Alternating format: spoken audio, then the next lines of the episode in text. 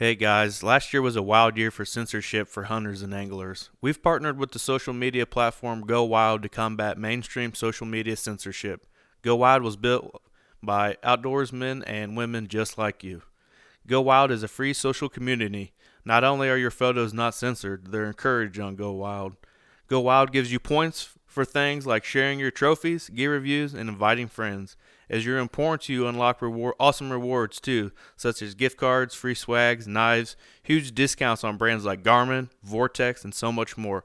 Oh, and if you're creating a free account, you unlock $10 just for trying it. Visit and download GoWild.com to get started. Use the promo code BRB for an additional 10% off your order. Thanks, guys. What's up, everybody? Welcome to episode 19 of the Blue River Bow Hunting Podcast. I have a really cool guest on with me this week with Dan Matthews of The Nomadic Outdoorsman. How's it going, Dan? Man, I'm doing really well. How are you doing? Not too bad. You know, we got some weather coming in, so I've been trying to get super ready at the house, salt, get everything ready, because looks like here in Indiana we're going to get a boatload of snow in the next couple days, so I'm trying to get prepared, get food. You know how it is. Go to the grocery store and there's nothing left on the shelves kind of thing. Oh, yeah. I feel that. We same thing here. They've already canceled all the schools here in town. We haven't even had a single snowflake and they already shut it down. And I'm like, that means my kids are going to be home all day tomorrow. I got podcast recordings to do. This is going to be tough. Yeah. They kind of already said the same thing. Even at my work, I work at Eli Lilly's pharmaceutical place, and they're pretty much saying Thursday and Friday, don't even bother. Because we're going to get a lot of rain, and then that's going to turn to ice. And then we're getting the model shown anywhere from 10 to 22 inches where I live. So it's about to get pounded on. I know. I'm like, man, why are there no hunting seasons going on right now? Right. Tomorrow morning would be the best day to be out in the woods. I wish I was more into coyote hunting, because I feel like it'd be really fun to get out there, you know, with it snowing like that, and get you all dressed up and go hide in a fence row somewhere and shoot coyotes. But I haven't really ever geared up towards coyotes. I go with some buddies and stuff, but it's not something I've ever really, really dove deep into. And I feel like I would like it, but it's just another thing that I'd probably be obsessed with. Oh, yeah. I just got into it really in the past 10 days. We borrowed a buddy's electronic call, and I've always, any hunt that I'm on, if I see a coyote, it immediately turns into a coyote hunt, you know, oh, yeah, that type of thing. But I've never really put a ton of effort into it. We've killed 8 coyotes this week, man. And I'm hooked. I absolutely love it. That's awesome. That's a pretty good number there. Do you guys do the derbies and all that stuff out by you?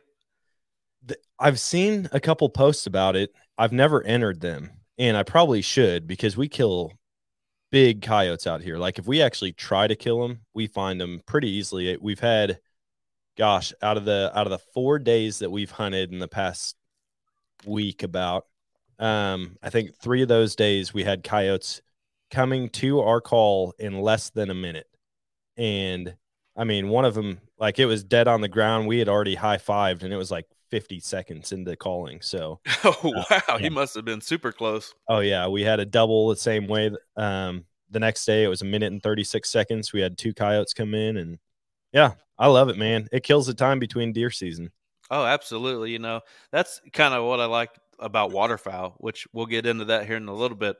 But you know, once deer season's up, you know, I feel like it occupies my time a little bit until there's something else, or I'm getting ready for turkey season or whatever. But waterfowl kind of fills that void for me there at the end of the season, when it's super, super cold, and you know, sitting in a deer stand with a bow when it's 5 degrees outside isn't the best thing, because it's, you know how it is when you're bow hunting, when it's that cold, you know, you got all that gear and stuff on. It can be tough.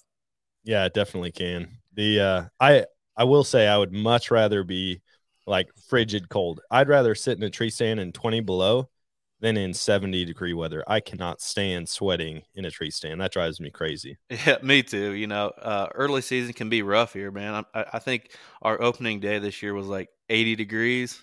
And, you know, some of the spots we got, it's kind of a track back in there, you know, and I got camera equipment and all that kind of stuff, and I get to the stand and we're just soaking wet. Yep. Well, tell everybody a little bit about yourself. Man, so I grew up hunting in Wisconsin. Absolutely loved it. I was the weekend warrior, or like that 9-day Orange Army dude. I would go out with my shotgun. I still have the shotgun. It's a 20 gauge pump. And that's what I shot deer with all growing up. About when I turned about 16, I got into bow hunting. I bought a Martin Magnum Jaguar, and that was my first bow. And I shot the hearts out of targets, like 100 arrows a day minimum. I just fell in love with it. And then moved down to Missouri, enjoyed hunting still, but from Wisconsin, man, I would not hunt public land up there. There are so many people out there, and, you know, we'd run into people with a beer in each pocket and the rifle in their hand. And I'm like, dude, I'm not about to be the guy walking through getting shot. And so I avoided public land for a long time. Sold my bow when I moved down here and just went straight to rifle. And since then, I've bought bows, and I feel like I cycled through bows as fast as I do underwear. I mean, I just love shooting new things. And so, started a podcast this past year, and it's taken off. I just talk to everyday hunters, whether they're into squirrel hunting or finding moose sheds or chasing mountain lions with hounds. Like, I just like to hear about different opportunities that are out there and accessible to me. And I just love to travel. And so my podcast is called The Nomadic Outdoorsman. And I travel and hunt as much as I can. And I'm actually starting a new podcast this coming week called The Western Rookie. And the whole purpose of that is to help people from the Midwest or even the East realize how accessible Western big game hunting is. Cause I thought it was out of my reach growing up. I thought, man, I'd never get on an elk hunt, a moose hunt, a mountain goat hunt. And now I've been able to do all three. And I think just about anybody can do it if they save a little bit and make it a priority. So, that's it for me, man. I will chase anything that has a legal season. And, if it doesn't, that just means there's no bag limits. Right. So, like coyotes, they've got seasons, but it's like, there's no bag limits on them. I love to just be outside. And so if there's something going on, you can find me in the woods or on the water. Sounds perfect, man. That sounds a lot like me. You know, for the longest time, you know, I hunted really just Indiana and Kentucky for turkeys. Was lucky enough to have some property down there. I still do. It's a little different than it once was, but I never really got to travel much for hunting and until the last couple of years. And then like you said, I kind of just made my mind up and started doing it. And actually, it's funny that you bring up Wisconsin. Wisconsin was my first out-of-state big hunt that I got to go on. Oh, nice. And I got to go up to Buffalo County, Wisconsin, and it was awesome, man. I wish anybody could experience that, because I love Midwest whitetails. You know, I love chasing big bucks in the cornfields here in Indiana, but it ain't nothing like chasing those big bucks in the bluffs off the river where I was at. It was unreal. I couldn't even, it's hard to explain to somebody. You just almost have to see it. It's just like this picture perfect-esque country that you're in. That's just like, there's so many whitetail, it's unreal. Yeah. Where did you hunt? Did you hunt public, private? Private. I actually went to an outfitter. First time I'd ever done anything like that as well. I always told my wife, you know, kind of a dream hunt. You know, I want to check some of these states off where Pope and Young, the people are killing giant Pope and Young bucks, you know, with their bows. Yeah. And I was like, well, let's look it up. Who, do you mind me asking who you went with? Rutting Ridge Outfitters. Okay. Nice. I grew up right there. I mean, I'm in Trempealeau County. That's where I was born and raised. Lived there until I moved down here for college. Mm-hmm. And so I'm very familiar with Buffalo County. Trempealeau County has been lights out lately. I mean, they're starting to get some of those big deer, but me and a guy are actually looking at leasing about 400 acres in Buffalo County. Wow. And I'm super excited about it. I went up and checked it out last year, hoping to get up there this spring, do some shed hunting and walk in the property a little bit more. And then, hopefully we can get some land, because, dude, there's no place like it. No, that's it. That's, I mean, besides, you know, I don't really know the counties for like Iowa, but like, you know, Buffalo County is the number one county in the United States for Pope and Young deer. And it shows. I mean, it really does show. The outfitter is just a couple miles north of Alma, Wisconsin, there on the river. And it was awesome, man. Everybody was super friendly. The guide that I had there for a couple of days, he was awesome. He used to be a cameraman for Pat Nicole on their TV show.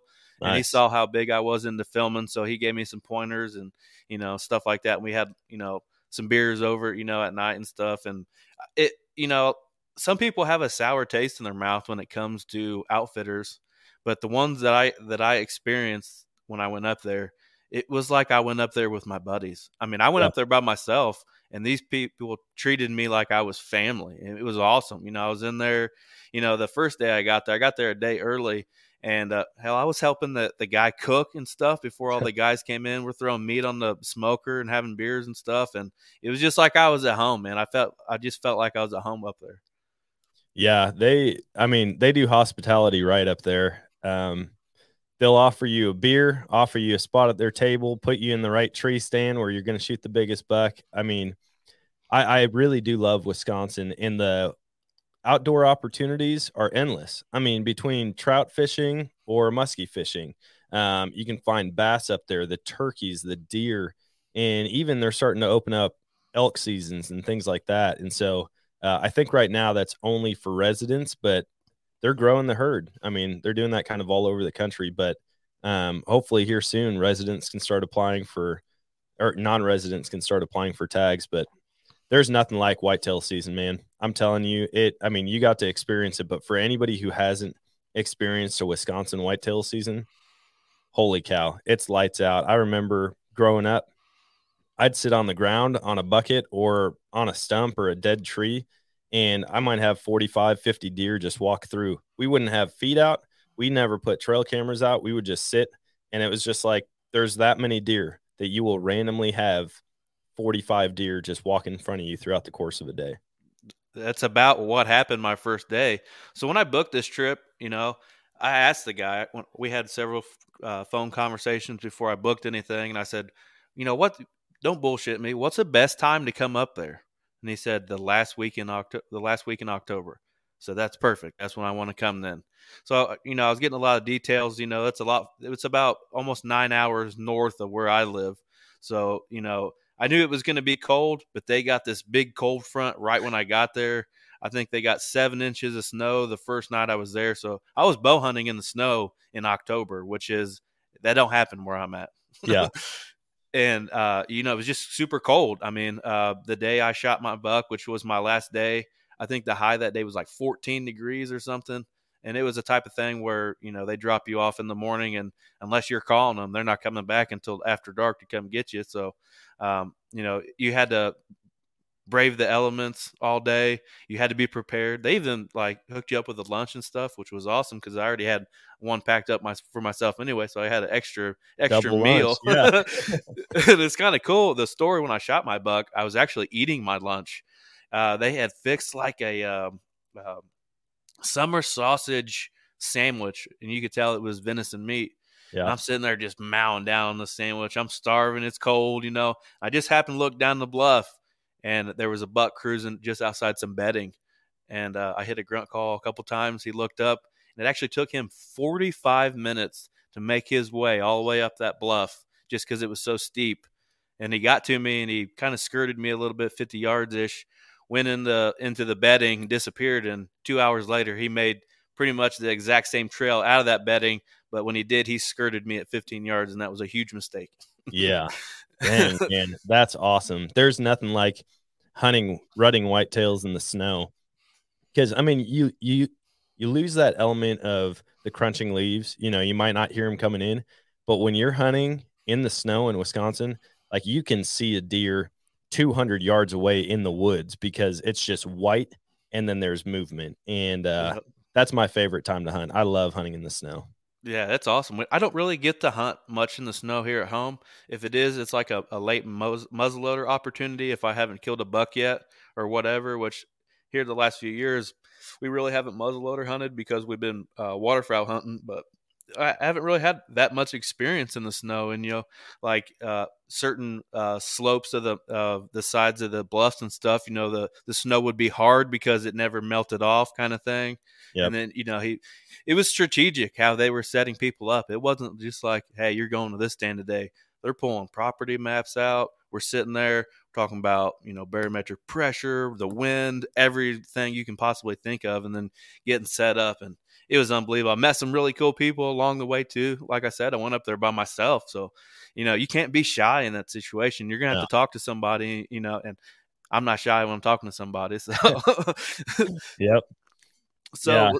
talk about hunting Missouri, just in general. What's it mean to you, and like what kind of opportunities you get yourself into? Man, I've been doing everything from dove and duck to frog gigging to whitetail hunting. Recently it's coyote hunting. I like to, my buddy got, or a friend that I met a couple of years ago, he was into chasing after rabbits with beagles. And I did that a couple times and I was hooked, man. I mean, anything with a dog, I feel like is a ton of fun. You bring a dog out and get a dog involved, whether it's shed hunting or rabbit hunting, it's a great time. But when I moved down here, I really didn't know what to expect. You know, growing up in Wisconsin, I used to hunt right there in Alma on the Mississippi for waterfowl. It was unbelievable. And I would walleye fish right there below the dam. I watched a dude catch like a 13-pound walleye right there. I mean, just so many cool outdoor opportunities. Moving down here, I was kind of worried. I was like, am I gonna lose that love because there's nothing here? Come to find out, man, they grow big deer down here.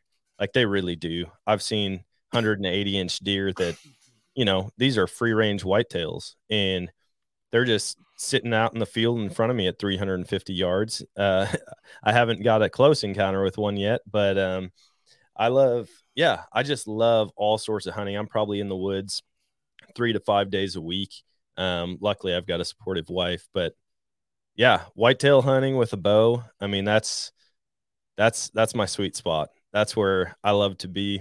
But if that's not in season, man, I'll be chest deep in a cattle pond picking up bullfrogs with my bare hands. That's awesome. So like, talk a little bit about the property that you're deer hunting there in Missouri. What kind of land are we talking about? Are we talking about flat with some sets of woods, or are we talking about big woods? So there's no big woods except for right across the street. Unfortunately, we've got probably a 12-acre chunk of woods, a 15-acre chunk of woods, and about an 8-acre chunk of woods. And it all sits on 230 acres. There's a big pond kind of in the center south of it. But there's a creek bottom that runs right through the property. I would say 80% of it is accessible by cows. Like cows are just in there all the time. And so I've kind of avoided that spot, like those spots, but we also see a lot of deer there during rifle season. Like we shoot deer in the cattle pasture quite a bit, but my main area, I mean, it's like 12 acres of woods, and it's beans on the south and on the east of it. I mean, just big bean fields. And so we basically hunt the edges there. We leave the woods alone. That's kind of our sanctuary. And we've got deer that come from the neighbor's property.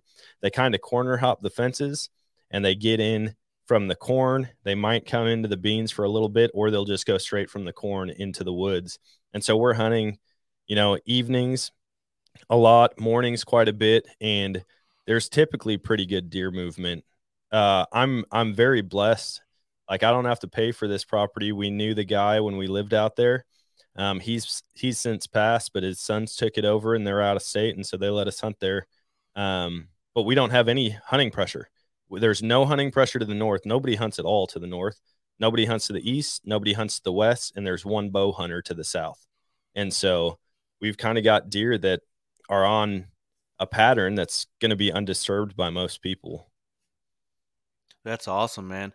I think, you know, you talked about hunting those edges on the ag, man, that I feel like that gets overlooked quite a bit, and maybe not doesn't get its credit that it deserves, because that's what I grew up doing here in Indiana, hunting edges of ags. I mean, we don't really have big woods here where we're at. It's mostly like 15 acres here, 80 acres here, you know, just spots of woods all over kind of thing. And I've killed some of my biggest deer, you know, transitions between those big woods on edges on the ag. You know, if I showed you some of these places I killed these deer, you'd be like, I don't even know why you were sitting out there kind of thing. But you just, when you do your homework and you hunt a spot for a while, you, especially during the rut, man, they're all over the place anyways. So, yeah. You know, trying to be, you know, strategic and get on one and you hunt some of those transition on those edges can be absolute money.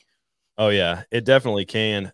My biggest issue is we've got a big river right across the street and they run those river bottoms during the rut. And I can almost guarantee that I'm not going to see most of my shooters once the rut hits, but I'll have random ones come through that I've never seen before. Like a couple of years ago, I ended up shooting one, but earlier that day I saw 180-inch deer, 350 yards away. Never seen it before. No cameras, no trail cam pictures of it, no sheds. I mean, I didn't know that anybody in the area knew about this deer at all until months later. But my biggest buck that year, I had him on trail camera and he was coming in very consistently until the rut hit. It was always nighttime. I mean, he was definitely the dominant buck out there. He ran that river bottom all the way down, probably 3 miles away, and got shot opening day of rifle season. So that's the heartbreaking thing. I mean, we've got a lot of deer activity. I see them all the time. Thousands of trail camera pictures. Like late summer, I'm probably getting 2,500 trail camera pictures every week. And then it just shuts off, man. The rut hits, and I'll get some, but definitely not the locals. They're all chasing does around. So, you know, you talked about the river bottom. We hunt quite a bit on the river bottom, and you know, it seems like what you're saying. You know, you have some guys that are in there, regulars as you want to call them. You see a certain buck or bucks on a regular basis, and then, like you said, it's like a flip switches. And then it's like, they're gone. But while they're gone, there's somebody else coming through there. Yep. And we took a trip to Ohio this year to hunt public land, just kind of winging it kind of thing. And while we're in Ohio, we had a couple bucks, probably in the 140 to 150 range, show up out of nowhere. And like back-to-back days. And we're just kicking ourselves like, we could be at home right now, not sleeping in a tent and shooting. Probably if we would have stayed there long enough, which most of the time during the rut, we're there all day for the most part, you know, trying to film. And that's a heartbreaker. You know, you're 4 hours from home and you're getting trail cam pics of, you know, giants 20 yards from your tree stand. Oh yeah. We traveled quite a bit this year. I mean, we typically travel a lot, but there were a couple trips that were out of my control. And I remember I went out the afternoon of the day before a big trip. And so I get out there and I'm like, man, I'm just going to run out. I've been super busy. I'm going to go check my trail cameras quick. And I'm not I think it'd be cool to have cell cameras, but I love to be outside. And so it's like, one of my favorite things to do is go out and pull cards. And I just don't think I could give that up. And so I went down. The property I lived on was 20 acres, deer everywhere. I'm talking like in the driveway in the mornings. My kids would come running in. There's deer outside. I mean, all over the place. Lots of does. We had a set of triplets, triplet fawns, and two sets of twins that I had on camera all at the same time this year. But I went down there, checked my trail camera, and that morning, one of my shooter bucks was literally standing at the base of my tree. Like I had a ladder stand. I had a double set, so it was a single ladder stand, and then I hung a higher up hang-on right there. And that morning, he was standing in front of my stand, and I was like, I have to leave at 5 a.m. tomorrow to go to New York City. And the shooter showed up for the first time in daylight since like August. What is going on here? And it just seemed like my year like that. Just that's how it went all year for me. It was a rough one for hunting. Yeah, we had. I was fortunate enough to take a buck here in October, but for the most part, I've been deer hunting and bow hunting for a long time. I've been bow hunting since I was 14 years old, and I'll be 33 this year. And this is probably the weirdest. This most piss poor I can say for a deer season that I've ever had. We didn't see numbers in deers. We really didn't. Besides a few hunts, I didn't really see that rut activity or even a lot of pre-rut activity, because I normally see more pre-rut activity than I do rut activity. It was just the weirdest season, man. I'm used to going out and at least seeing, you know, maybe 4 or 5 deer and maybe at least a couple. You know, there was periods in October where I would go a week and I maybe seen 1 or 2 deer the whole week. It was really weird how it all played out. Did you have, was it really warm there this year? Did you have an... Yeah, it was pretty warm there, warm for the most part. We had a few cold fronts come through, and that's when you have to hit it when it's been warm like that. But I don't really know how to explain it, man. It just wasn't a normal deer season here. And a lot of people around here have been saying that. Yep. And, you know, there's a few guys out there that were super successful and shot some absolute giants. And, you know, that was probably had to do with a lot of the property that they were on. But, you know, a lot of my buddies here, we just didn't have, I mean, I can usually shoot 5 to 6 does myself if I choose to shoot that many deer. Yeah. I didn't shoot a doe this year. Oh man. And I love taking does out early bow season. I like to get my does out of the way, fill my freezer, and then I can focus on horns after that and be pretty selective on, you know, what I'm shooting. You know what I mean? Yeah. Yeah. We had a pretty warm year here this year. And I feel like the rut, normally, like the rut is pretty condensed. You know, you have like a week of real heavy rut activity, and inside that week, it's really like 3 days of just nonstop. Like no matter what time of day, there's deer out in fields chasing each other. This year, it seemed like it was spread out for like a full month, and it was like the lightest rutting activity. I mean, just hardly noticeable, but you might catch a buck chasing a doe on the neighbor's property through your binos or something. But there just didn't seem to be that hot time where it's just like, go, go, go. None of my trail cameras reflected that. I mean, it seemed almost non-existent this year. And I'm kind of thankful for it, only in the sense that I missed basically the full first week, actually the first 2 weeks of November hunting this year. I was in Colorado for one of those weeks and then in New York City for the other week. And so I'm like, man, it's kind of good that these bucks haven't been patternable at all, because somebody may have shot one of them, and it just sounds like none of the neighbors had any luck this year either. So I know a couple of my shooters made it. I saw trail camera pictures, and now it's just figuring out who the poacher is on my property. Someone's got a cell camera up, and they dumped 50 pounds of corn behind my stand, which I had to pull my stand because you can't hunt over bait here, and I just didn't want to get busted for that. Yeah, I don't blame you one bit on that. I wouldn't want to be in that situation either. Hopefully you catch who's ever responsible for that. I've got pictures of him. I haven't posted them on Facebook yet, but I went and pulled the card out of his cell camera, and I didn't even know they took cards because I have no experience with cell cameras at all, but pulled the card out, put it in my computer, and the very first picture was him. He must have been like in his bathroom testing the camera. And so I just got like a mugshot of him staring at it. So I know exactly what he looks like, but none of the neighbors seem to know who he is. That'd be a kind of a funny story if you just kind of like ran into this guy at like Walmart or something. Oh, yeah. Or out on the town, like, hey, you, come here. I just pulled my phone up like, dude, I got you. You're busted. Right. Like, you got some explaining to do, bud. Oh, yeah. Well, let's talk a little bit about trail cameras. You said that obviously you're not running the cell cams. How many other trail cams are you running on your properties? So between all the properties I hunt, I've probably got nine to 10 trail cameras. You know, I don't go super crazy with it. I just figure out crossing points on fences or hot travel spots, and I'll put a couple up here and there.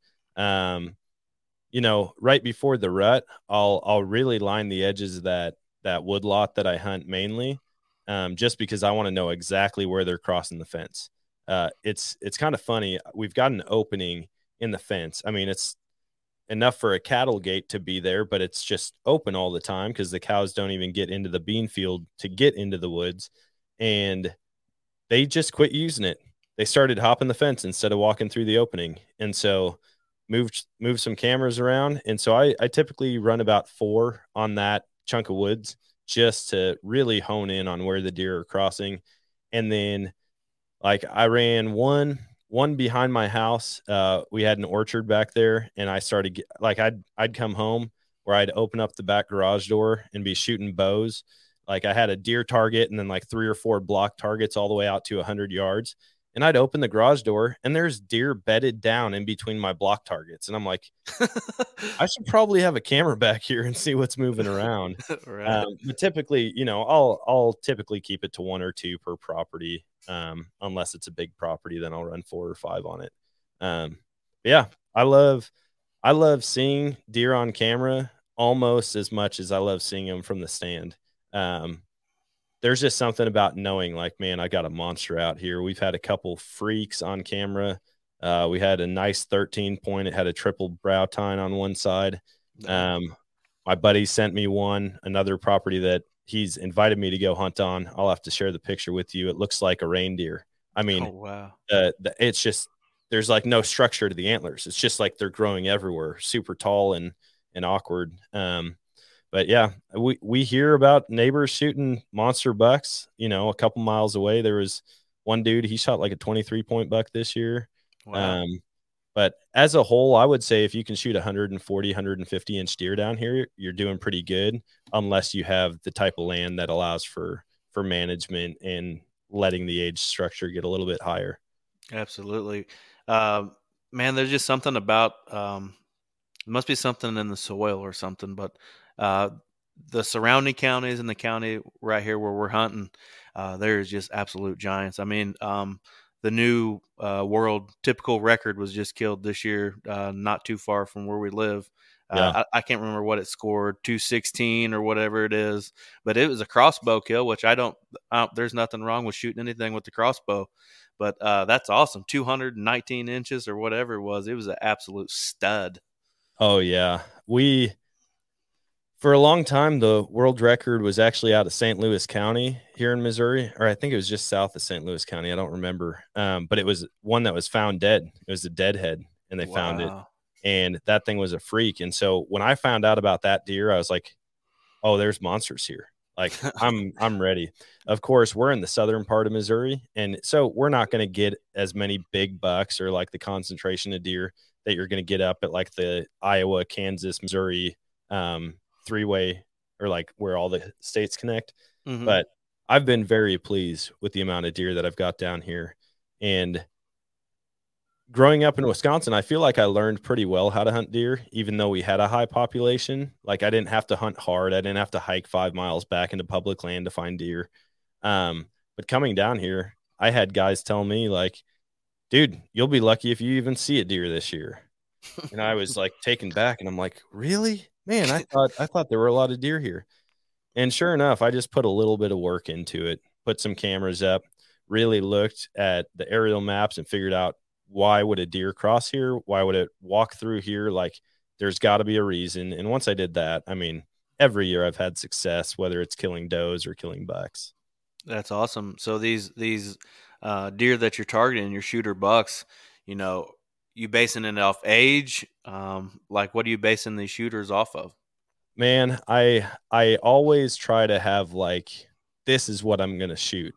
But I tell myself all the time, if I get super pumped about it and it comes in, I'm going to shoot. Like, I don't have anything to prove to anyone. Sure, right. I've got a podcast, but, like, I don't anticipate running into 215 inch deer out here. You know, right. Like, there's always going to be someone that shoots something bigger. I do like them to be 3.5 or 4.5 years old. A lot of people shoot yearlings or 2.5 year old deer.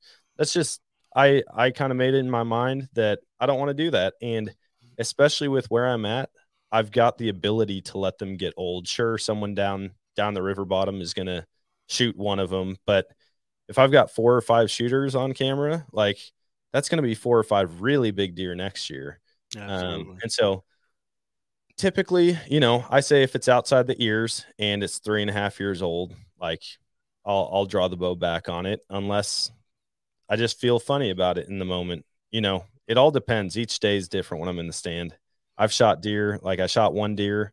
It was a mercy kill, and I didn't feel bad about it at all. It was not the buck that I had pegged out, but we can shoot 2 here in Missouri. And so it came in, it was limping real bad. And I said, man, I'm super happy taking this one. I don't think he's going to make it. And it was a nice little, I think it ended up being like a 6 point. It had a really, really nice side. And then the opposite side was just like a fork. but a weird fork, like two super long, it looked like two super long brow tines. That's awesome.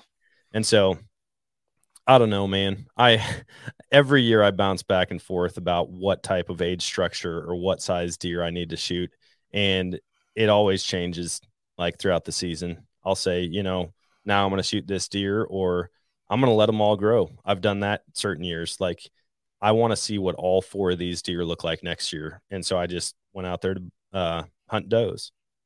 That's awesome. You know, like we had, I think it was like 4 or 5 we had, you know, really penciled in for shooters. One was a freak. He's an 8-pointer, but on one side he has a crab claw, and it's like a mule deer fork, and it's really wild looking. That's awesome. And then we had one we called the really wide 8. I mean, I ain't kidding you. I bet his inside spread was 30 inches. Jeez. I mean, just straight wide out. I mean, he wasn't very tall, just super wide. And then we got one that's been on number 1, but he kind of disappeared on us this year. We call him Mike Tyson. His body is absolutely huge. The last time we had pictures of him was in right before the New Year's of 2021. And I'm guessing, I'm usually some pretty close for the most part. I think he was around 180 inches. He was an absolute stud, but he's put the slip on us for sure. But with, like I was telling you, with our season being as shitty as it was, and then I'm behind the camera 80% of the time anyways, I got an opportunity this year to take I killed him on October 27th. He ended up being a 7-pointer. I thought he was an 8-pointer, and I couldn't be happier. But I was so jacked up, you'd have thought I shot a new county record or something, you know. Yeah, man, I like just having history with deer. Like I said, with trail cameras, man, I like to get out there sometimes twice a week checking trail cameras. And I'm sure there's plenty of people who are going to be like, dude, this guy has no idea what he's doing when it comes to hunting. I do 0 scent control. Like, I don't spray my stuff down. The farthest I go with scent control is if I leave it in a tub for like a full year, I'll throw like some cedar slats in there with it. And that's about it. I go out there stinky as can be checking trail cameras, and I've heard a bunch of different takes on it. Like, one, you leave the woods alone, you make sure the deer don't know that you were ever there. You know, you spray your boots down, you spray all your clothes down. If you can, have someone drop you off on a 4-wheeler. Don't even step foot on the ground, go straight from the 4-wheeler to the tree. And I've gone the opposite way, and I've heard just as good of things about that, where if you're out there, the deer are going to get used to you being out there. And if 10 months out of the year you're not a threat, they're not going to think anything of it at other points until, you know, the rifle season starts, and then they're just going to get spooked by anything. And so that's what I do. I've been out there checking trail cameras and had deer jump the fence 40 yards from me and just watch me for 5 minutes. And I'm not saying they're like super used to me. They're not going to come up and eat out of my hand or anything, but they're used to somebody being out there, whether there's a truck out there or someone walking through on foot. And I've watched them. I've walked through the field and then stopped, you know, back by my truck in the creek bottom and looked back up in the field. 4 or 5 minutes after I'm out of the field, the deer are coming in there to feed again. And so that's kind of my strategy, man. I don't do the scent control. I'll play the wind a little bit. But for the most part, I mean, the deer are almost walking directly downwind of me. I think I've got, or it beats them a little bit. You know, if the wind's blowing 90 degrees to the right, they might be coming in at like 92 degrees. And so they feel like they're going straight into it. But, I've had success with it. I can't say I've never been busted by a deer, but for the most part, they just don't seem to care a whole lot, especially if I'm hunting them in the rut. Like, they've got their mind made up that they're coming in. You know, you're not the first person that I've ever heard say that they don't do scent control. One of the guys on my team that is I'm super close with, Adam next door, he's got a whole wall full of absolute giants, and he cares 0% about scent control. And he always teases me because I go through all these rigorous things, and maybe I should switch it up a little bit. Maybe I should not care much about it. Maybe I can just put myself in situations like I don't get busted much either. I mean, if they're downwind of you, it doesn't matter what you have done. They're probably going to whiff you at some point anyways. You know what I mean? Yeah. And like you said, going in and out, or them being used to seeing farmers or whatever the case might be. I don't know. Maybe I need to switch up my tactics. Maybe I'll shoot one of these giants like he does. Man, I just tell everybody, do what works for you. If you find a tip or a trick, like, go with it and see if it doesn't pan out, switch it up a little bit. But every property is different. The deer have, you know, the same senses, and they can all smell really well. They can all hear really well. You're not going to beat their nose ever. But I hunted this lady's property in Wisconsin. Man, I was probably 14 years old, 15 years old. And she kept talking about this 23-point buck. This 23-point buck. It hangs out at the bottom of my driveway. I see it cross from cattails to cattails every day. And I'm like, okay, cool. And we walk her out to her tree stand, and she lights a fire. And I'm like, what are you doing? And she's like, I light a fire every time. Just a small fire. Throw some leaves on it, lots of smoke, and then I climb up in my tree, and it'll just burn or smolder underneath my tree stand. And I'm thinking, like, dude, this lady is absolutely nuts. And she's like, the deer are curious. They come in and investigate. They need to know if it's just a small fire or if it's something that they need to run from. And I kid you not, we were hanging out at the base of her tree stand. She's lighting this fire, and I mean, it's smoky. Like, she would just pile leaves on top of it. Now look up the hill straight to where the wind is blowing the smoke, and there's three does that pop up on the hill and are standing there staring at us. And I'm like, oh man, this lady might be a genius. Like, I thought she was crazy. She might have something. She might know something that we don't. And then I went out to Colorado. I've heard the same thing from guys out there. They'll smoke their clothes. They'll put all their clothes over the fire. Put a bunch of green wood on it or something that's going to smoke real heavily. And that's their scent control. I've heard of other guys, like up on a backcountry elk hunt, they'll light a fire and have a bull step out 300 yards away directly downwind to see what it is. Because out there, especially, like, they'll get burns in those mountains and it'll kill off a lot of animals. I mean, they legitimately have to run from wildfires out there. So it makes sense that they're going to come in and see if it's life-threatening or if it's just some dude camping.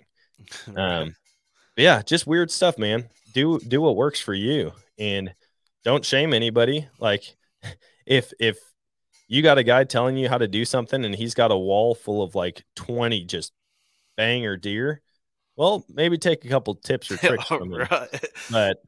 But yeah, I'd say every property is different. The deer can be they can get comfortable with people, and you'll see that if you walk into a city park where there's deer, you know, they stand there and look at you 5 yards away. I would love to have that property. Yeah, no kidding. I work in almost, I mean, when I say almost, I'm, you know, 20 blocks shy of working literally downtown Indianapolis. And they have this little spot that the Eli Lilly turned into like a rec place where they play, you know, company softball games and fishing and holding picnics and stuff like that.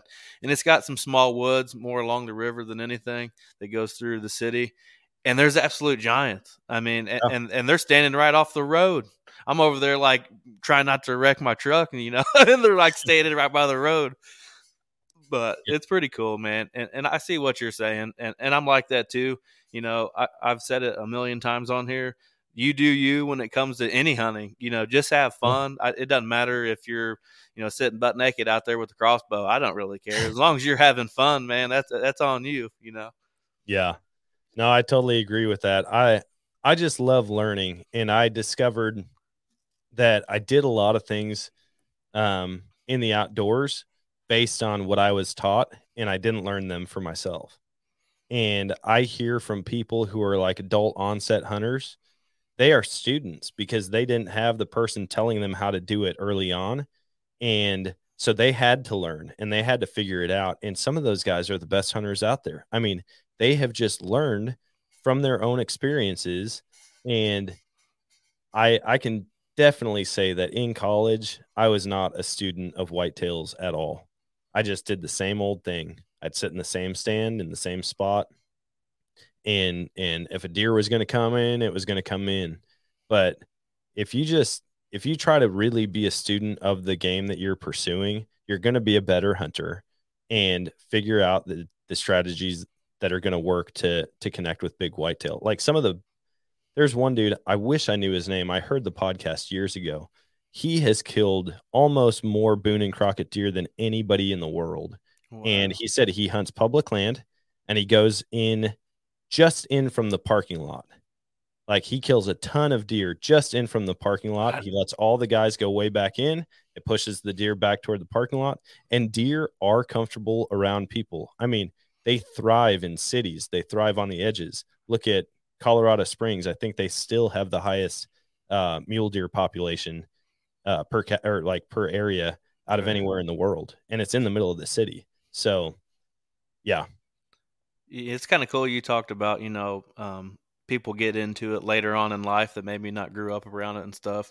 I had a guy on, shout out to him, Scott Thompson from Texas. This is his second year bow hunting, and he picked up the saddle to go with it. So he's a first-time bow hunter, first-time saddle hunter, kills 2 deer in 2 years on public land from his saddle.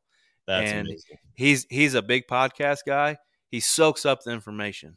Like he goes and listens to all these podcasts and, you know, just puts it together from there. And I don't know if I've ever heard of anybody even being that lucky. You know, luck's got a little bit to do with it too, but this guy puts in time, you know, e-scouting and putting boots on the ground and checking these places out, public land in East Texas, and dude's killing it, you know? Yeah. And he this is only his second year, of bow hunting. Man, that's cool to hear. I've talked to a couple people like that. They got into it late in life. Maybe they grew up fishing and that's all they did. And then they were like, man, I want to explore some of this other stuff. And they go out and they just become killers. Like they do. I feel like there's gotta be something genetically with people. Like there's just some dudes that they can't not connect with an animal. Like I've got a buddy, Sean, like that. Even me, to a certain extent, I feel like I'm that way sometimes. If I go out, I can pretty much find an animal that I want to chase after. Whether or not I get a shot, that's a different story. But then there's other people where it's like, dude, I've been bow hunting in Colorado for 15 years and never even drawn back on an elk. And I'm like, like I would definitely switch something up. Yeah, I love hearing those success stories about people getting into it late in life and finding success right away.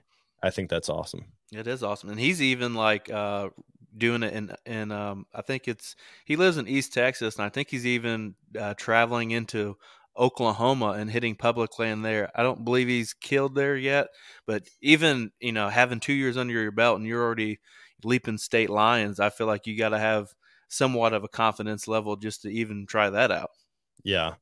I mean, there's so much good content out there. You can hear a dozen different good ways to hunt whitetail deer just by hopping on YouTube or starting to look for podcasts. Even the Hunting Public guys, the Seek One guys, like you listen to those dudes and they hunt unconventionally. You know, it's Absolutely. Not the way that I grew up being taught to hunt. Like you sit down, shut up, don't move, have a scent wafer clipped to your hat that's like the smelliest earthworm smell.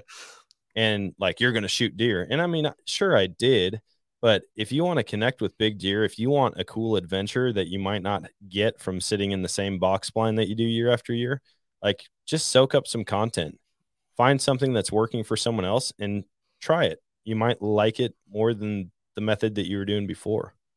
Absolutely. And like you said, there's so many different avenues on that. Like, you know, you might listen to, I don't know if you ever heard of the Whitetail Legacy guys, but I listen to them quite a bit. And then I like listen to like the Whitetail Habitat Solution guy on YouTube, watch him. You know, you could get us in so many different ways. And then, you know, whatever you process through that, you're obviously still going to do it your own way anyways. But, you know, if you have that data coming in from all different angles or people that are unconventional in certain ways, it probably can make you just a straight badass, really. I mean, yeah, if you put it together the right way, it could be very, very beneficial.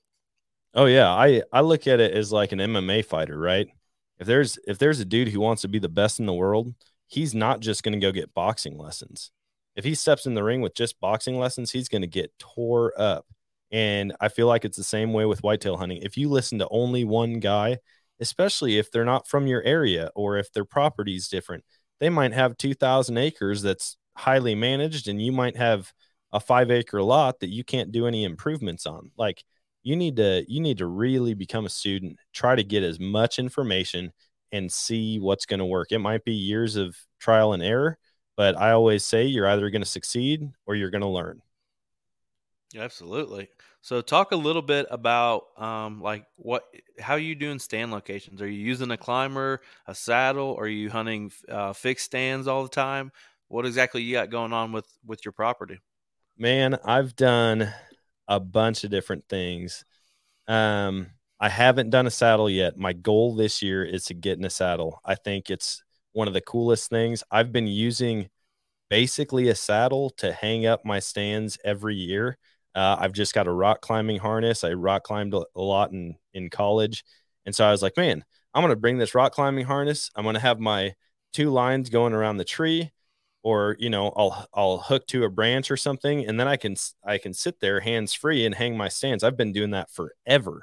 And all of a sudden people are like, yeah, we're saddle hunting. And I'm like, man, you're basically just sitting in a rock climbing harness. Like, that's awesome. Most of what I've done has been sitting in like a fixed stand. You know, I put the tree pegs in, I strap the sticks to it.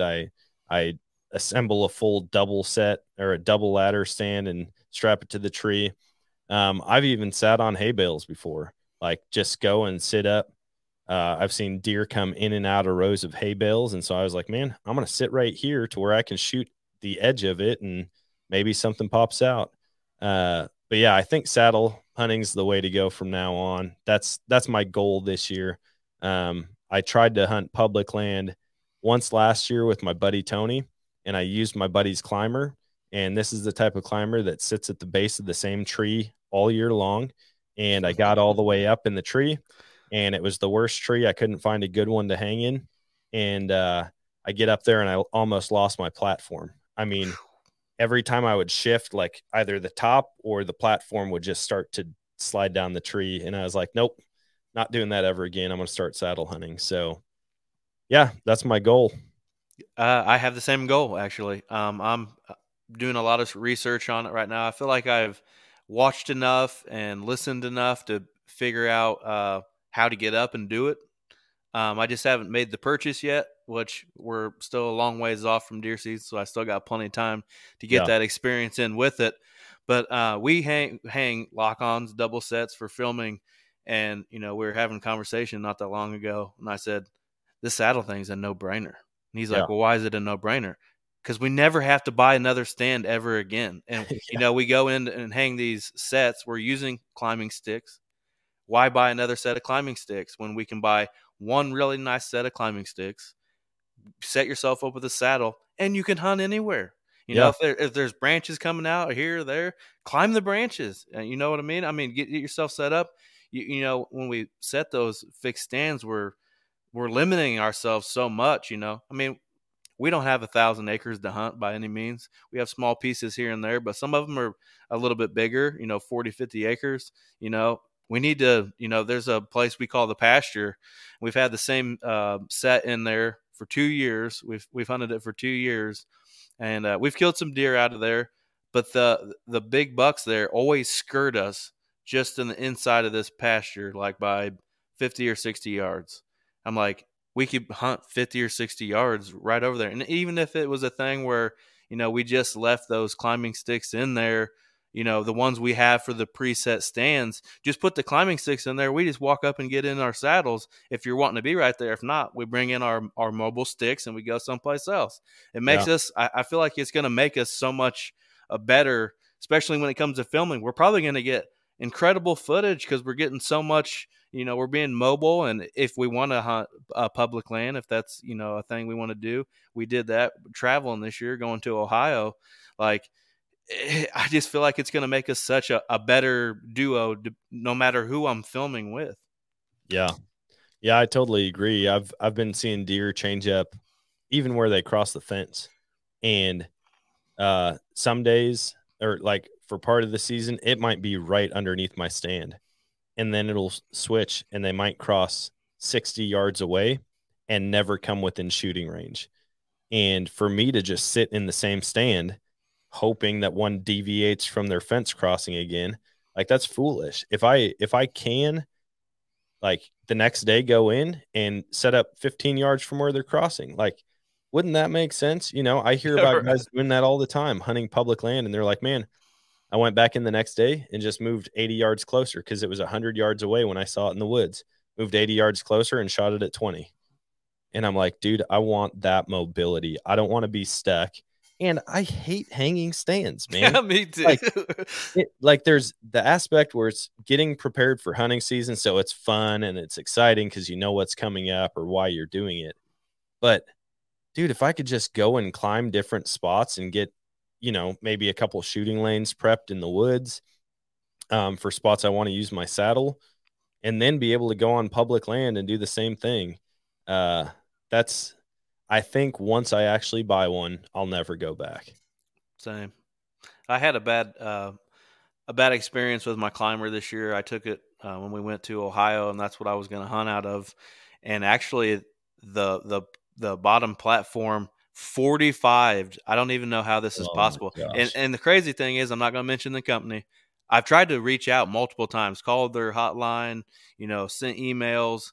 You know, I use that tree stand maybe once a year, and it's only like 3 years old. And like, I was probably maybe 10 foot off the ground, maybe.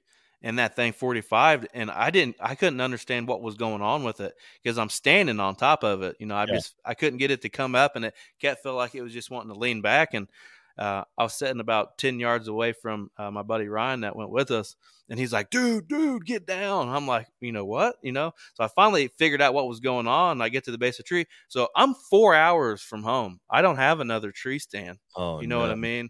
And I just got lucky enough that I knew somebody from the area, and he was gracious enough to bring a climber out for me to use the rest of the week that I was there, which was incredible. I can't thank him enough for that. And I was just thinking to myself, I've had this saddle. I have to carry this big thing in here and sweat to death. And it would just be so much better to be mobile and lighter and that kind of thing. Well, and I hear about those guys that do it all the time. And they're like, man, if I'm not worried about noise, I can be up in the tree in like 5 or 6 minutes, fully set, like bow knock, or I mean, the arrow knocked, everything. And they're like, and if I am worried about being quiet because I'm right next to a bedding area or something, I can still be up there in 12 minutes, fully set, ready to go. And so I'm like, man, it's going to take a little bit more every time you go out.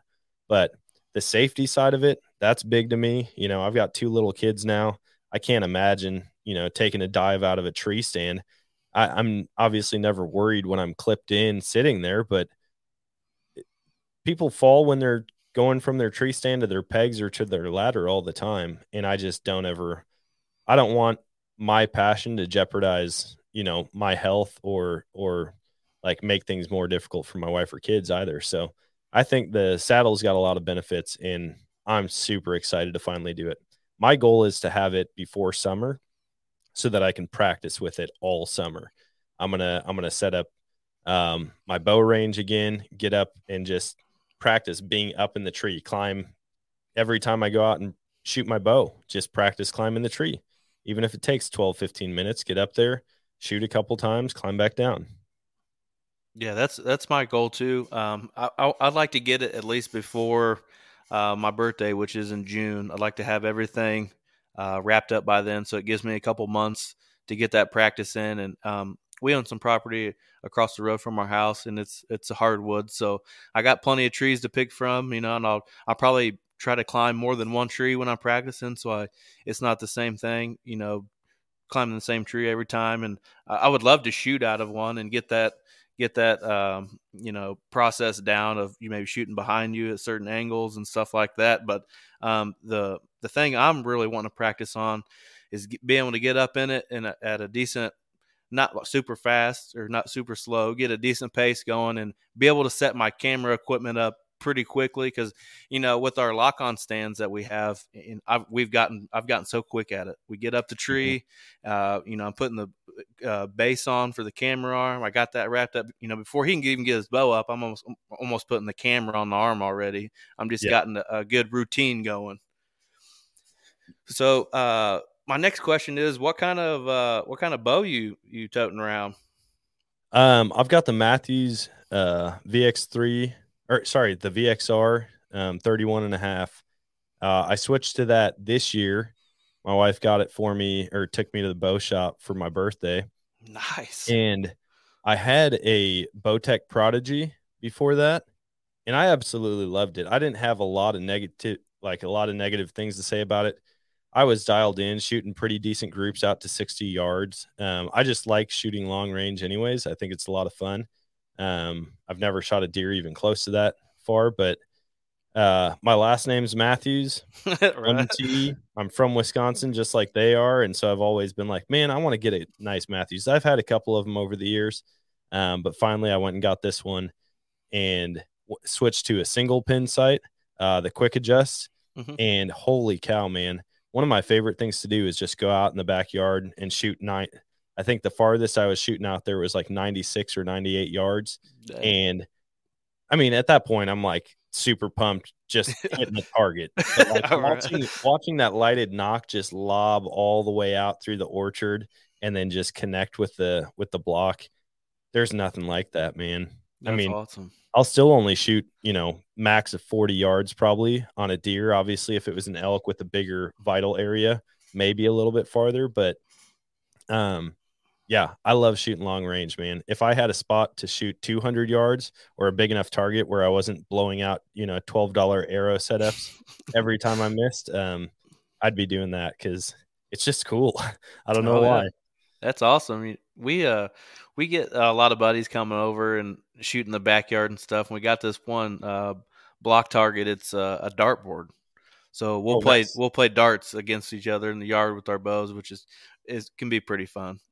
Yeah, I'm hoping just all the connections that I've made through the podcast. I really want to do like a weekend get together, kind of like a rendezvous, or even like the total archery challenge. The property that I hunt, I've got free access to kind of do whatever I want. I mean, we let somebody that we know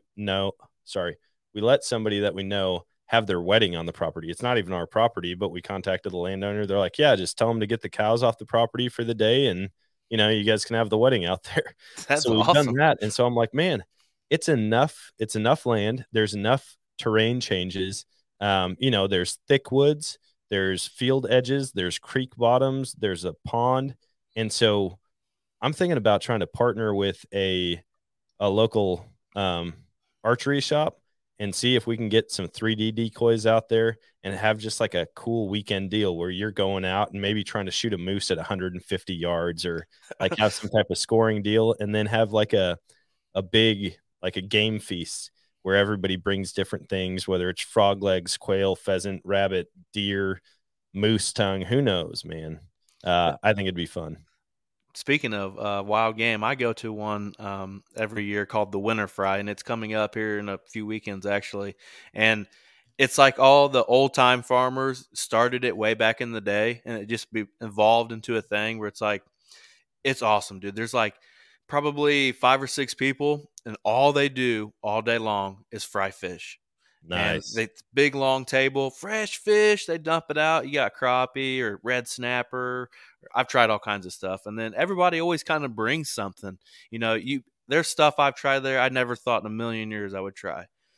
Like one year, this guy had a big thing of these meatballs, and I was tearing them up. I had 4 or 5 of them. You know, there's a lot of alcohol beverages consumed at this party, and the guy goes, "You like him, don't you?" I said, "Yeah." I said, "What is that? It doesn't taste like a hamburger." He goes, "That's bear meat." I'm nice. Like, dude, that shit is so good. I eat the whole pan myself, but it's kind of cool. And then, you know, everybody in there, they're diehard hunters. So you're hearing stories from people's years, or, you know, you have the occasional guy run in from outside. Hey, there's coyote out in the field, and 4 or 5 guys take off running to grab their rifles, you know, out of the back of their truck. But it's pretty cool. We got something like that we do every year, and I can't wait. You just to see some faces that maybe I haven't seen any, since the year before. And then, there's some guys that come straight from the goose fields because our goose season's still in, and they're all decked out and they're got their dogs with them and stuff, and they got a whole bed full of honkers. But it's pretty cool to have a party like that. I could see where something like that would be really cool, especially if you added like an archery shoot in with it. Oh yeah, we do a big party here every year. It's called the White Trash Succotash Bash. And we started it, 15 years ago, and it was the blow stuff up party. It happens every year on the 4th of July. We used to blow up like grills and microwaves and old TVs, radios, things like that. And we'd always have like a Civil War, Roman candle war. And so you just start out lined up across and you shoot at each other. Well, it evolved year after year. And it got to the point where our frog season opens up at sunset on the last day of June. And so we go out all night long frog gigging. And I'm talking like you're catching frogs that are 18 inches nose to toes. Yeah. And we would go catch a bunch, and then we'd save them for the 4th of July, and we'd fry them all up. We'd smoke a whole pig. We'd have a giant skillet with succotash on it. And then people would bring, deer meat or quail or pheasant or fish. I mean, doing a catfish fry. And so the past couple of years, it's been about 200, 215 people that would show up for that thing. And I've talked to people like that I didn't even know knew anybody from around here, and they're like, man, I heard that down in Southwest Missouri they have this big party called the White Trash Bash or something like that. And I'm like, what? How does people know about this from 5 hours away? It doesn't make sense. But I'd love to get something like that together, just have a good time with a bunch of people that love the outdoors and could really appreciate some good food. Absolutely. So talk about a little bit. I've seen like on your social media and some of your pictures and stuff that you get into some waterfowl. Talk about that a little bit. Yeah, that was probably the second sport that I got into in the outdoors. I mean, it was deer hunting with a firearm, and then my uncle and my cousin got into waterfowl hunting. And once they did, they started inviting me out, and I will never forget that first mallard. It was back flapping in my face about, 15 feet out.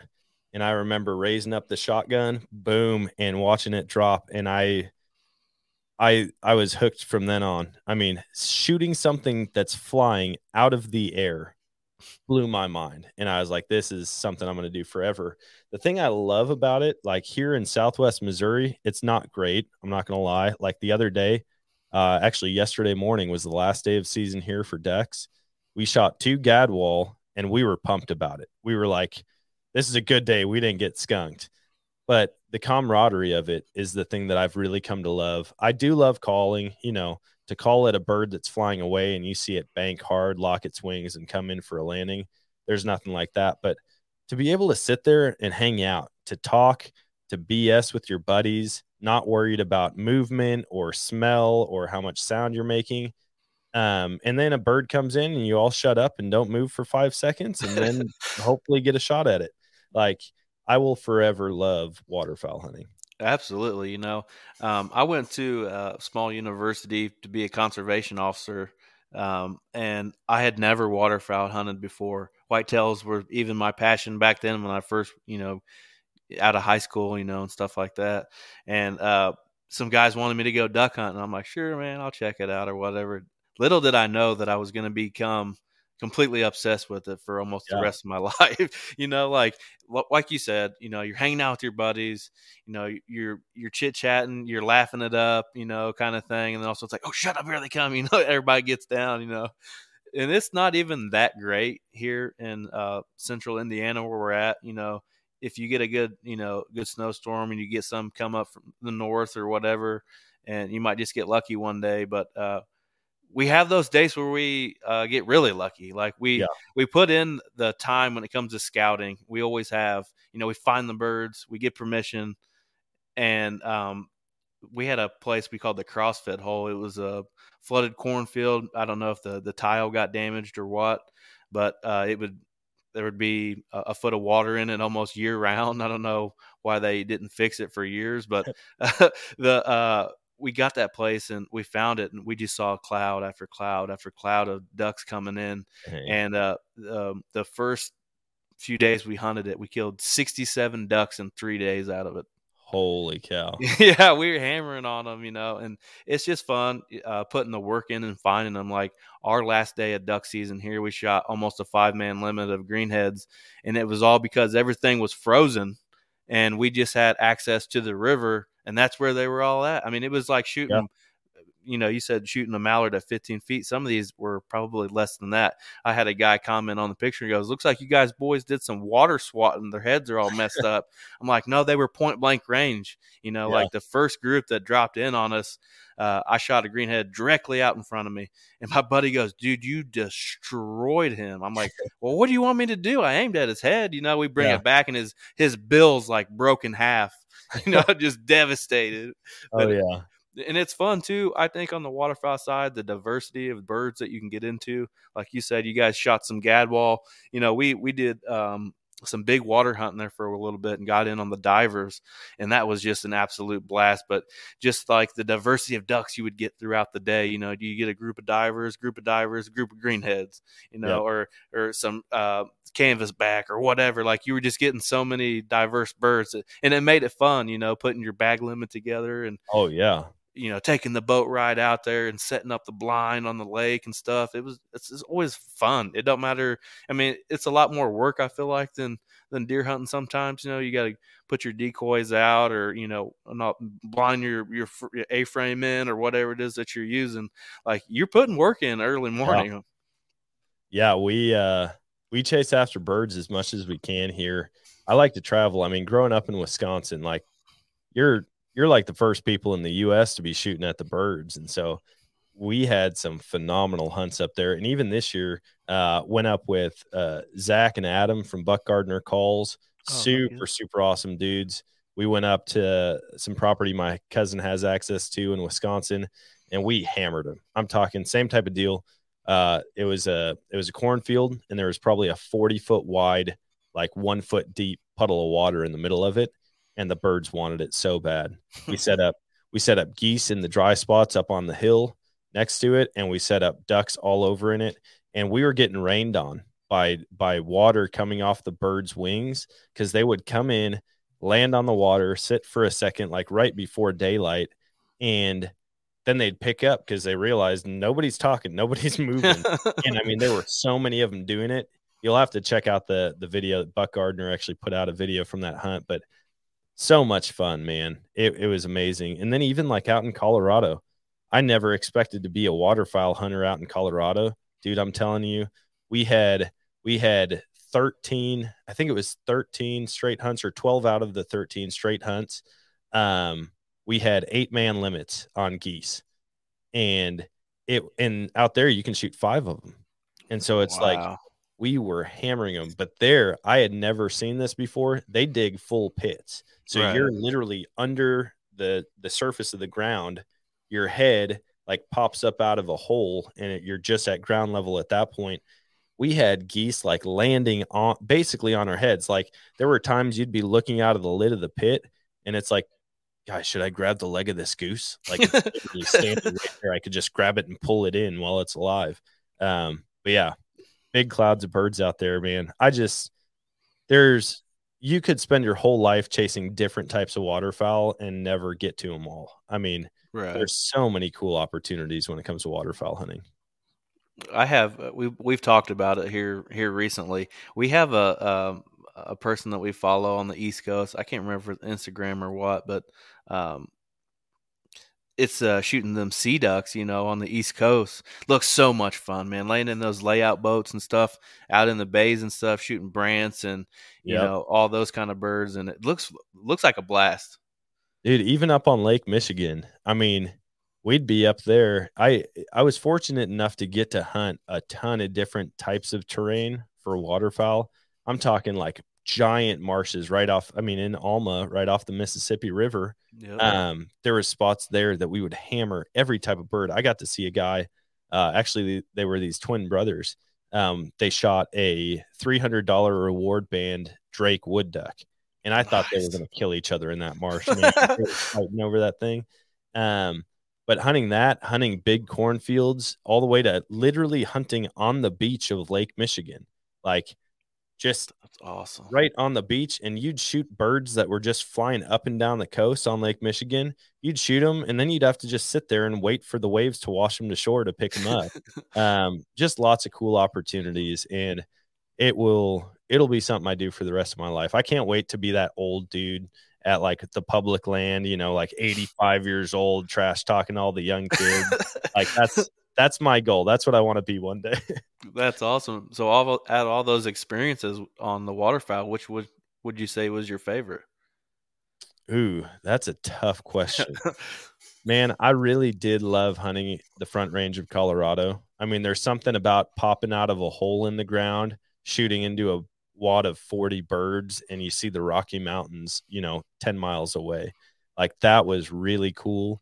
And then Wisconsin, man, I mean, growing up there, it was an event opening morning. They wouldn't open it right there on the Mississippi until noon, but we'd still have to get out there at 1-2 a.m. just to get the right spot that we wanted, because everybody was doing it. And then you spend the whole morning, you make a fire, you grill bacon and eggs on a little propane grill. I mean, everyone's doing it. You're talking to people that are hunting 40-50 yards away from you, and then all of a sudden it's like 11:30 and people get real serious. And I mean, you never think about shooting birds at noon, you know, like that's always the time that everyone goes home and takes a nap or something before they come out for the afternoon. But it's like we lived for it, man. I'd say those were probably two of my favorite memories when it comes, or two of my favorite places to hunt. That's awesome. The guy that owned the guide service in Alma actually owned a little motel right there on the river. And that's where I got to stay. And I can remember, like I said, I got there early and I was leaving the room to go into town to get something or whatever, go out to eat or whatever. And that's all I heard. I was like, man, them boys are hammering them out there. And then I saw them later on, you know, there was guys staying at the motel that I was staying at, and they had their duck boats and their, you know, their limit of birds across the side, and they're taking pictures and stuff. And I was like, man, that's awesome. I've never really got to hunt a big river like that. I mean, I've got to hunt big water as far as lakes go, but I've never got to hunt a big river like that.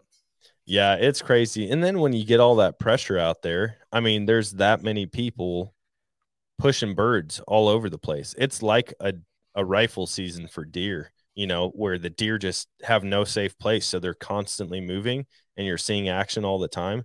It's like that with duck hunting up there. And the fact that you can go from seeing, you know, 180-inch whitetail to being in amazing waterfowl country in 4 minutes, like, it's a sportsman's paradise. It really is. I think that's why I fell in love with it. You know, I came into town, met up with them, kind of wanted to check the town out and, you know, check the scenery out, and popped in this little hole in the wall kind of bar place. You know, they're frying up perch and drinking old fashions, and, you know, and then I'm going up back by the river and I'm seeing all the duck hunters, and then obviously getting to see some of the deer that I did. You're right. It's a hunter's paradise. I think that's why I fell in love with it. I've been trying to convince the wife that's where I want to retire. Yeah. Yeah. It's a sweet place. And then for real, you can go out and you can catch giant pike and walleye on the river right there. In the winter, when the water starts to freeze over, the Mississippi never fully freezes, but right there below the dam, the water will come up and ripple and actually like melt the ice in certain spots. And if you go down at the right time, you'll see 60, 70 bald eagles, a couple golden eagles, all just like hanging out right at the open patches in the water, hoping to catch a fish. That's awesome. But yeah, the atmosphere up there, the mindset up there, it's like people love the outdoors. They really do. They live for it. Even if it's just for whitetail season, like you can talk for hours to people about their experiences. Did you go to Buck Knuckles when you were up there at all? No, I pretty much just stayed in Alma. And then, like I said, the outfitters little hangout spot was like maybe 2 miles north of Alma, right there along that highway that runs along the river. So yep. I really didn't see much other than that. And like I said, I was 9 hours from home, so I didn't want to venture too far because I didn't want to get lost out somewhere and something happened to me, like blow a tire. You never know what can happen. You know what I mean? Oh, yeah. You got to, next time you go up there, you got to check out Buck Knuckles. It's a little hole in the wall place. All the hunters know about it.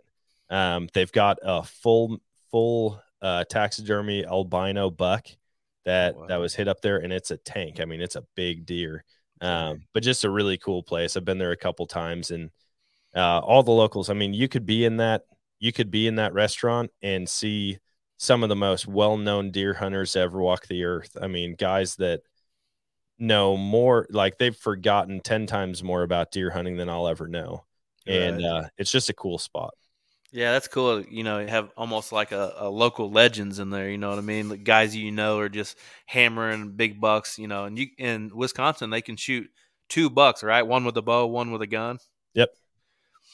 That'd be cool. You know, I've never really had that opportunity. You know, we can only kill one deer here, one buck here per year. Doesn't matter what weapon it's with. So I feel like, you know, that's a good rule in certain places. Indiana is probably a good rule. You know, you get the quality of that deer up, you know, yep, without, you know, you still got the people that'll shoot the small ones, which that's up to them. That's if that's what they want to shoot, that's what they want to shoot. But with having that 1 buck rule, you're going to have a pretty good stock of some big bucks somewhere. Oh, yeah. Yeah, I mean, the management up there, there's something about the land up there, the soil, the crops, whatever it is, there's just deer everywhere. And yeah, even with 600,000 people out there hunting and like some of the highest harvest numbers in the country, there's just still more deer all the time. And so luckily they can do it. But yeah, there's other parts of the country where it's one deer or, you know, like you might not even draw for a deer tag. Right. I just couldn't live somewhere like that, man. I'd be moving. Yeah, absolutely. Have you thought about, you know, hunting like Iowa or something, like putting in for your preference points and stuff?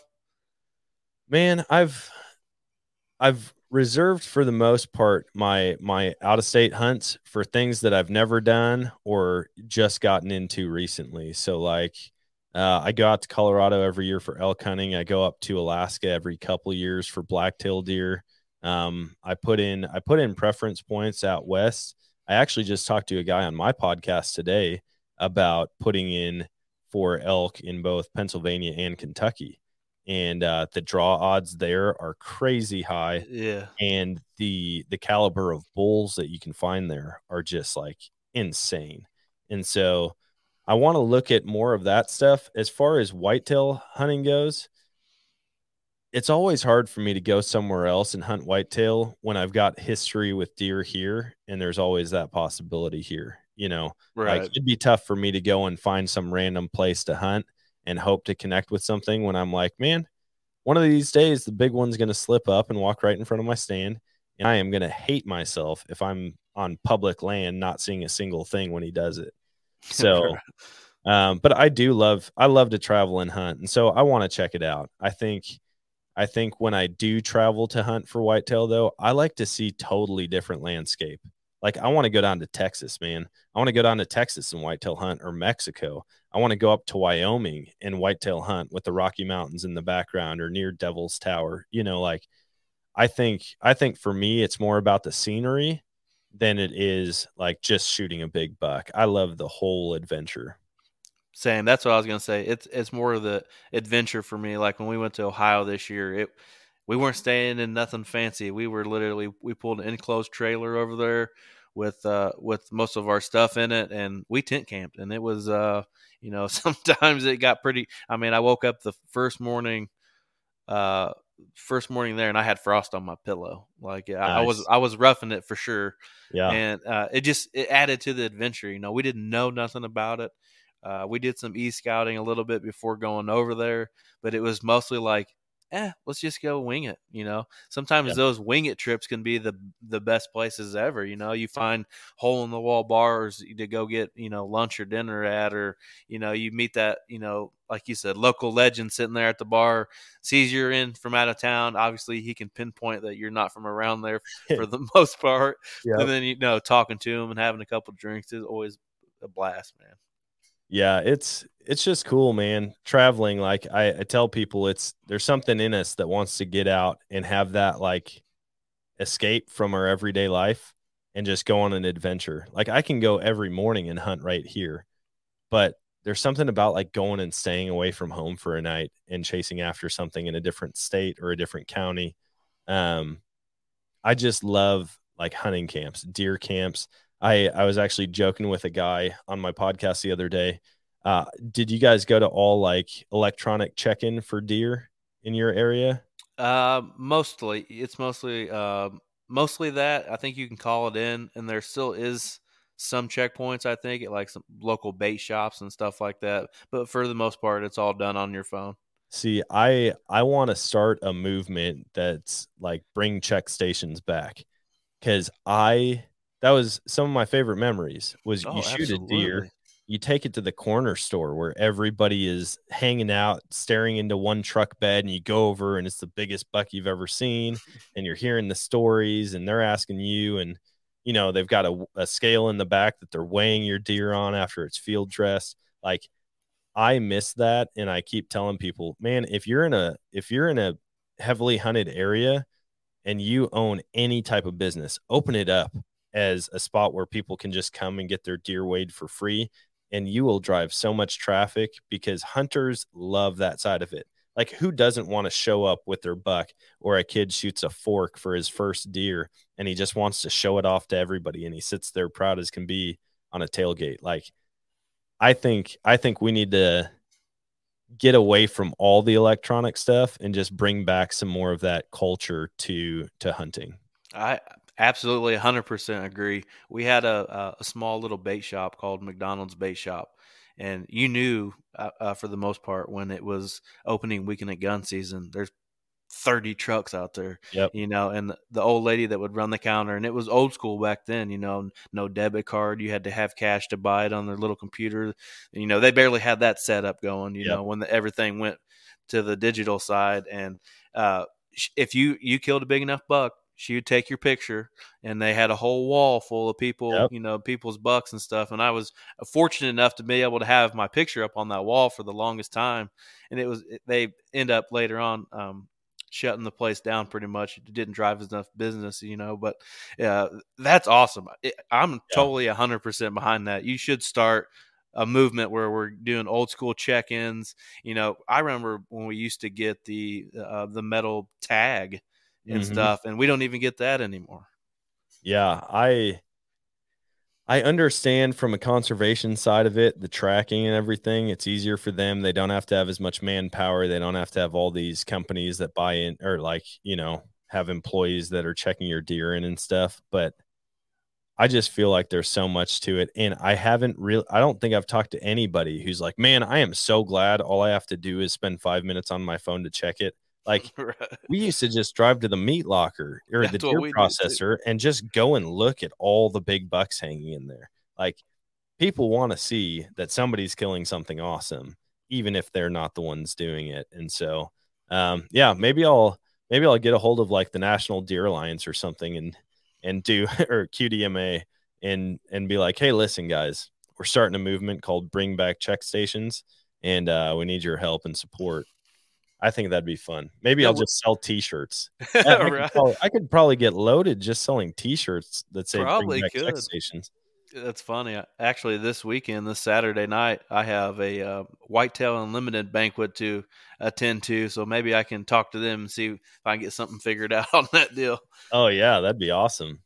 There's the culture behind hunting, man. That. As much as the animals do it for me, like, that does it for me. I love hearing stories. My wife is always like, man, you could make friends with a rock. I'm like, if that rock has blaze orange or camo on, I definitely could. And I could talk about it for hours, man, to anybody. It doesn't matter. I'll be in the most hipster place in the country, and I see the one dude, and it's just like, yep, we're both hunters, and we become best friends, and, you know, talk for hours. Oh yeah. My wife was making fun of me and even videoed me do it. We took my son into Indianapolis this year for the PBR rodeo. Oh, nice. And the guy sitting next to me had a Pure Whitetail shirt on, and it's just eating at me. You know, I just want to say something to him, you know, and she could see it written all over my face. So finally I said, hey, I see your Pure Whitetail t-shirt. And from there, and we couldn't hardly watch the rodeo because we're just sitting there talking about deer hunting. He won some big give. Pictures, yeah. Oh yeah, she's videoing me on the side. Like he could go anywhere, and all he's going to talk about is deer hunting. Oh it's kind of cool. It's an immediate bromance every time, right? But you said you could talk about it, for hours. Well, you do. You got your podcast. Talk a little bit about it. Man, the podcast it's so much fun. Like connecting with people and hearing about their experiences in the outdoors and what gets them passionate. I thought it was going to be awkward. I really did. Like once people started reaching out, wanting to be on the show, I'm like, man, I'm going to have to be pulling answers out of these people. No, if you're into the outdoors, you like to talk about it. Like it's like people who do CrossFit, right? Like you always know within 3 seconds because they're telling you about it. Like it's the same thing with hunters. And, I've talked to guys like down in Florida that love to bass fish. And I mean, some of the most passionate people I've talked to are just no name dudes or ladies that love the outdoors. And, I wouldn't trade it for anything. Like I tell my wife, I'm like, if you told me today that I had to quit talking to everyday people and only interview hunting celebrities, but I could talk to any hunting celebrity, I don't think I could do it. I love talking to the everyday guy. They feel like the underdog. And I've always said, like I grew up, or I mean, for the past, 6 years, I've been listening to the Wired to Hunt podcast, Nine Finger Chronicles, Sportsman's Nation, like all those podcasts, Meat Eater. And I'm like, man, it almost feels like those guys are untouchable. Like they're like the hunting celebrities. Right. Well, now through the podcast, I've actually been able to communicate with some of those guys. Like Dan Johnson and I talk all the time on the phone. Like we hang out, we talk about where we're hunting this year or what deer we saw yesterday. And it's just cool to see now that I guess there's people, it's weird to even say this. There's people that look at me almost as like a hunting celebrity because I have a podcast. And I'm like, dude, I am an everyday guy. Like, if you want to come hunt with me, just let me know when you're in town. Like, I'll take you out and we'll go fish or hunt something. And so that's really what I've loved about it, is connecting with people. I've gone hunting with several people that I've connected with from the show.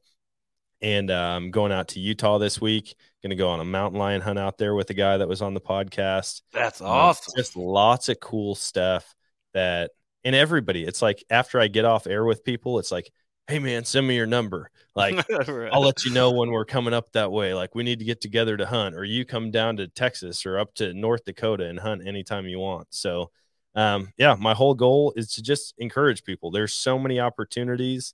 Like, I know there's people that want to go to Africa and do the safari. I'm telling you, you could spend your entire life and not experience all the outdoor activities here in the U.S.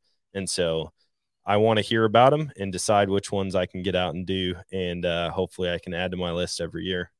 Yeah, that's really cool. I found some of the coolest thing is, when kind of humbling experiences, when you get those messages out of nowhere and they're like, I love your show. I'm not much of a podcast person. I found your show, maybe somebody shared it on Facebook or something like that. And they're like, I really love what you're doing with the everyday guy and stuff, which is kind of like a lot what you got going on too.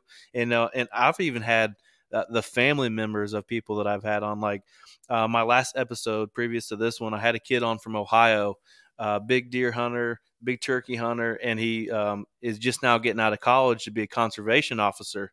And he was kind of, you could tell he was nervous about it. We had talked, and then when I got him on there and got talking and stuff, he opened up.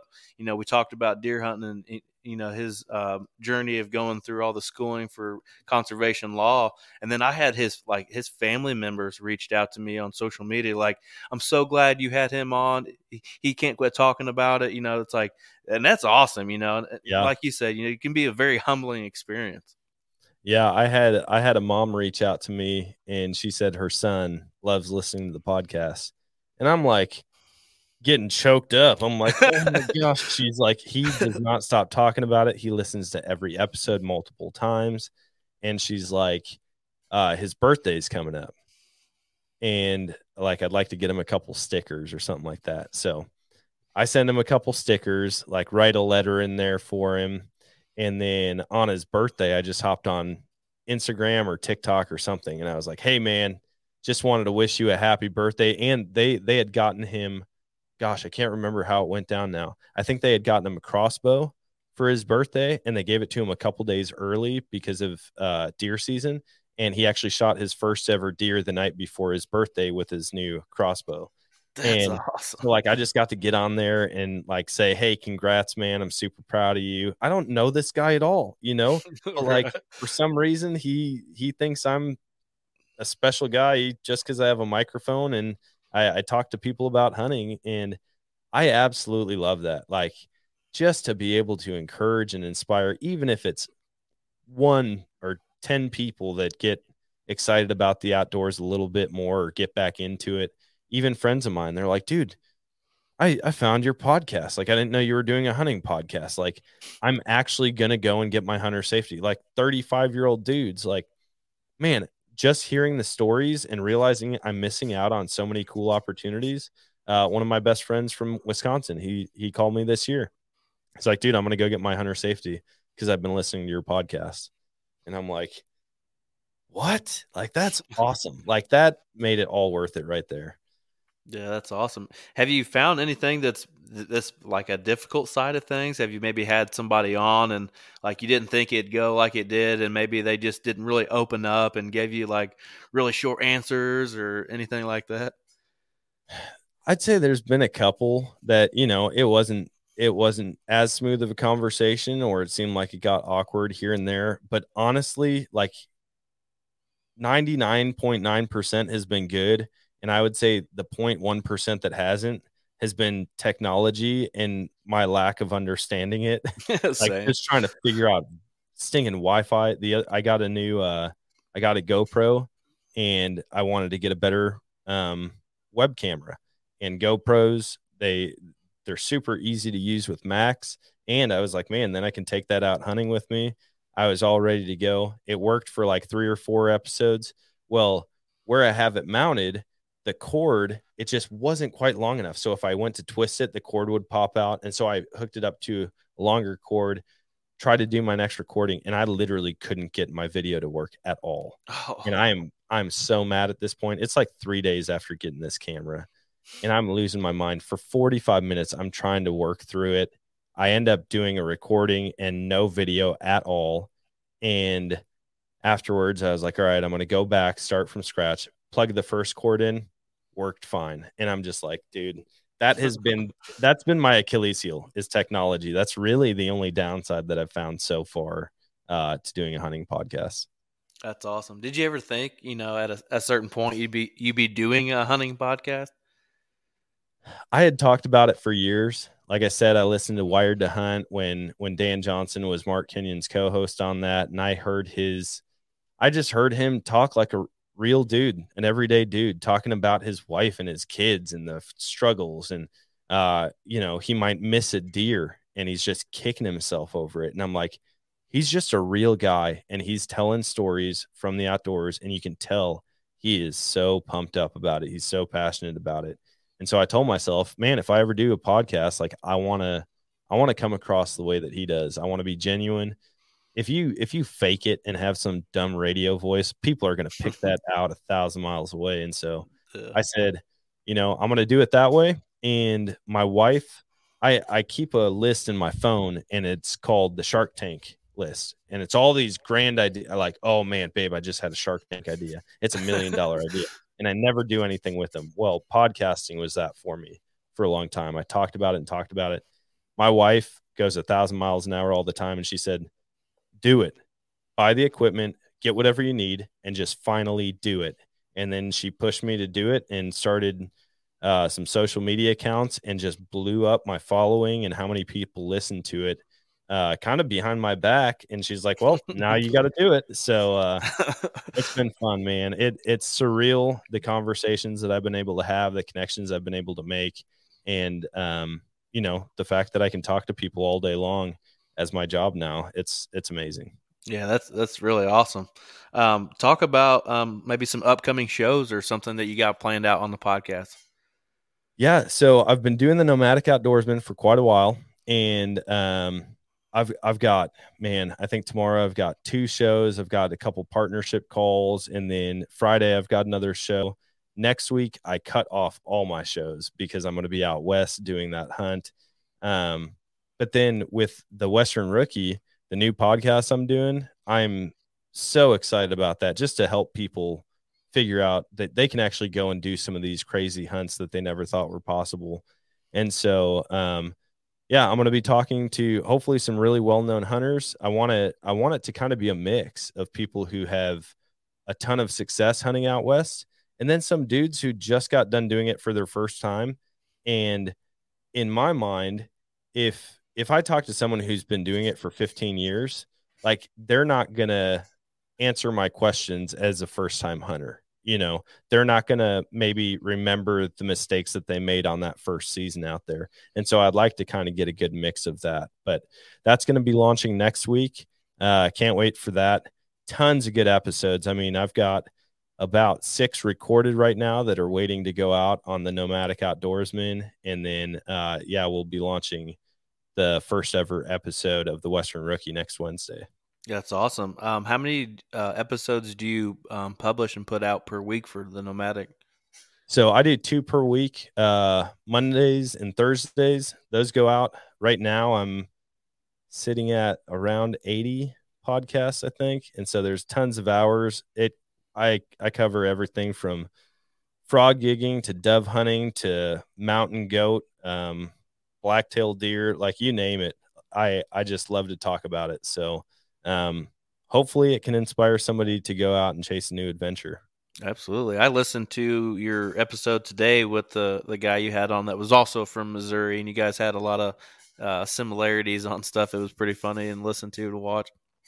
Yeah, it's a good time. I enjoy connecting with people locally too, because I want to make hunting friends, you know, like, absolutely. I feel like a loser. I'm telling my wife, I'm like, man, I need more hunting friends. And she's like, all of your friends already hunt. And I'm like, you can never have too many, you know, like, there's days where I call 5 guys and nobody's available to hunt. Well, I love hunting with other people. I really do. So, hopefully I can keep making those connections. Absolutely. What about some goals for, 2022, as far as the podcast goes? You got any goals? Man, my goals, I think there's a couple people that I really want to talk to on the podcast, people that I've been listening to for a lot of years. And then I just want to connect with listeners. Like, I want to get people out here to Missouri. I think my number one goal would be to get some type of get together scheduled. And so, like, that total archery challenge style with a game feed afterwards. Like, I just want to continue to build relationships. And I always set a goal of hunting with 25 new people every year. And so I want to hit that goal as well. As far as the amount of downloads or listens, yeah, I mean, the more the better. But I guess I'm not as concerned with that as I am just getting people's stories out there, letting the everyday guy be able to share his experiences so that, you know, thousands of people can hear it. Well, if you ever need a cameraman, I know a guy. Dude, anytime, man, you're more than welcome. I give this invite to everybody, and there's been very few people to take me up on it.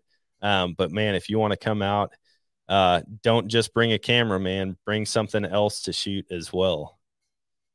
Oh yeah. I would take you up on the turkey hunt and offer you offered up earlier. Man, a couple months away. Come on out. We'll get you on some birds. That's awesome. I got to go out there last year, and it was a blast, you know, a little bit different part of Missouri, but I'm sure there's birds just like there was where I was at. Yeah.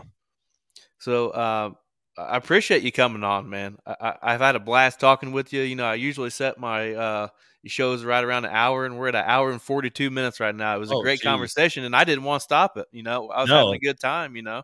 That's awesome. I know my board is normally recording everything, but because this isn't my podcast, I'm not. So I haven't even seen how long we're going. I'm like, to be completely honest, I wouldn't be surprised if it was 2 hours, and I wouldn't be surprised if it was 30 minutes, because, like, I lose track of time when I'm talking hunting. Me too, man. Well, I appreciate you coming on and everything. Tell everybody where they can find all your stuff out on social media. Yeah, go check out The Nomadic Outdoorsman on any platform. It's The Nomadic Outdoorsman not men. So with an A at the end. But if you type in The Nomadic, it should pop up pretty quick. If you want some seriously funny TikToks related to hunting or being married to a hunter, I pride myself on that. I tell people it's the funniest hunting content you'll see online. And hopefully, if nothing else, it gives you a good laugh or you can relate to it. So yeah, go check it out there. Search The Nomadic Outdoorsman in any podcast platform. And then The Western Rookie is going to be coming out next week. That's awesome, man. Well, I appreciate everybody for listening. You know, give us a review if you're on iTunes and everything like that. If you're on YouTube, hit that subscribe button. Give us a follow. Instagram, Facebook, Twitter, Go Wild. Just about anywhere you can find us, we're there. You all have a good night.